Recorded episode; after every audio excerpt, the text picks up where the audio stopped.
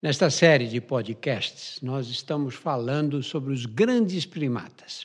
Quem são os grandes primatas? Os orangotangos, os gorilas, nós, seres humanos, os chimpanzés e os bonobos.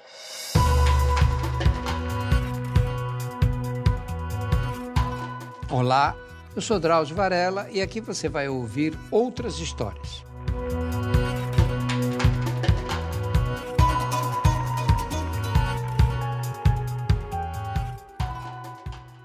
Depois de tudo que nós dissemos, é importante deixar claro que a evolução não cria mecanismos especiais para nenhuma espécie. Se nós admitimos que o homem tem um lado animal em sua personalidade, que é despótico, sanguinário, herdado dos nossos ancestrais primitivos, por que não considerar que nós devemos a eles também um lado mais nobre, humano, como a gente gosta de dizer? Quando um chimpanzé traz comida para o companheiro doente, quando uma gorila enfrenta o um macho enorme para defender um filhote que não é dela, ou uma fêmea de orangotango coça as costas do filho, ou um bonobo coloca os lábios nos da fêmea e introduz a língua na boca, por que não dizer que tais atitudes representam altruísmo, solidariedade com o mais fraco, carinhos maternos e beijo na boca? O que nos diferencia dos outros primatas não são as atitudes nobres, muito menos as bestiais, mas o fato de termos um sistema nervoso central mais complexo do que o deles.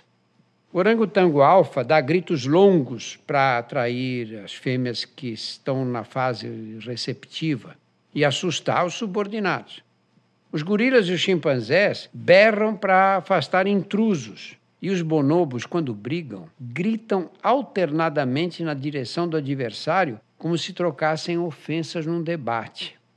Não há dúvida de que os grandes primatas não humanos conseguem dizer coisas fundamentais um para os outros através da fala.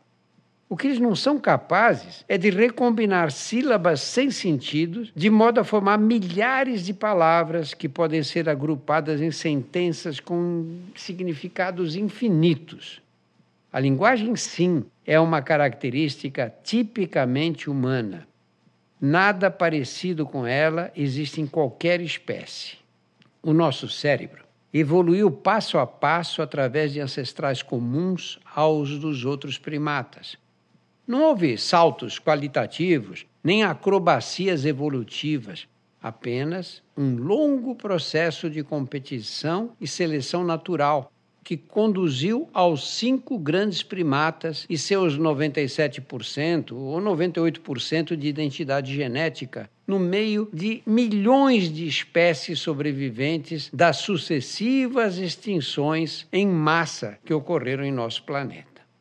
Num mundo de reservas limitadas, a diferença genética de 2 ou 3% que surgiu entre nós e os outros grandes primatas foi decisiva para o homem povoar o planeta aos bilhões, número jamais sonhado por qualquer outro primata, e o homem ainda se aventurar a viagens espaciais. Nessa pequena constelação exclusiva de genes humanos estão aqueles que aumentaram a versatilidade do funcionamento cerebral. O cérebro humano, comparado com o de orangotangos, gorilas, chimpanzés e bonobos, não é apenas mais volumoso, é saliente na fronte. Também apresenta maior capacidade computacional. Na evolução, não ocorreu simplesmente o crescimento volumétrico. Houve na espécie humana o crescimento diferencial de algumas áreas cerebrais. O nosso cérebro é formado de células nervosas, os neurônios, que se comunicam através de circuitos computacionais montados pacientemente durante milhões de anos de competição e seleção natural. Cada estímulo que atinge o sistema nervoso central percorre um circuito particular de neurônios até chegar às estações centrais que decodificam esses sinais recebidos. Quando um raio de luz impressiona a nossa retina, por exemplo, o estímulo visual cruza o cérebro até a parte posterior da cabeça, no lobo occipital, onde se encontra o centro da visão.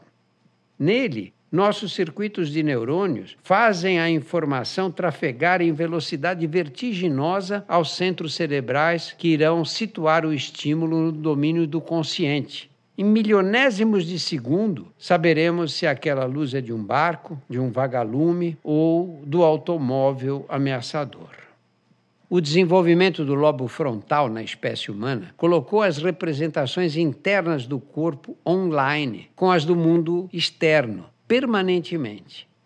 Desse universo online resultou um crescimento exponencial da capacidade de elaborar projetos como de criar colônias em Marte, por exemplo, nos próximos anos. Entre os 3 bilhões de espécies que já habitaram nosso planeta, surgiu um grande primata muito parecido com os outros, exceto pelo volume computacional do cérebro, capaz de processar informações como jamais se viu.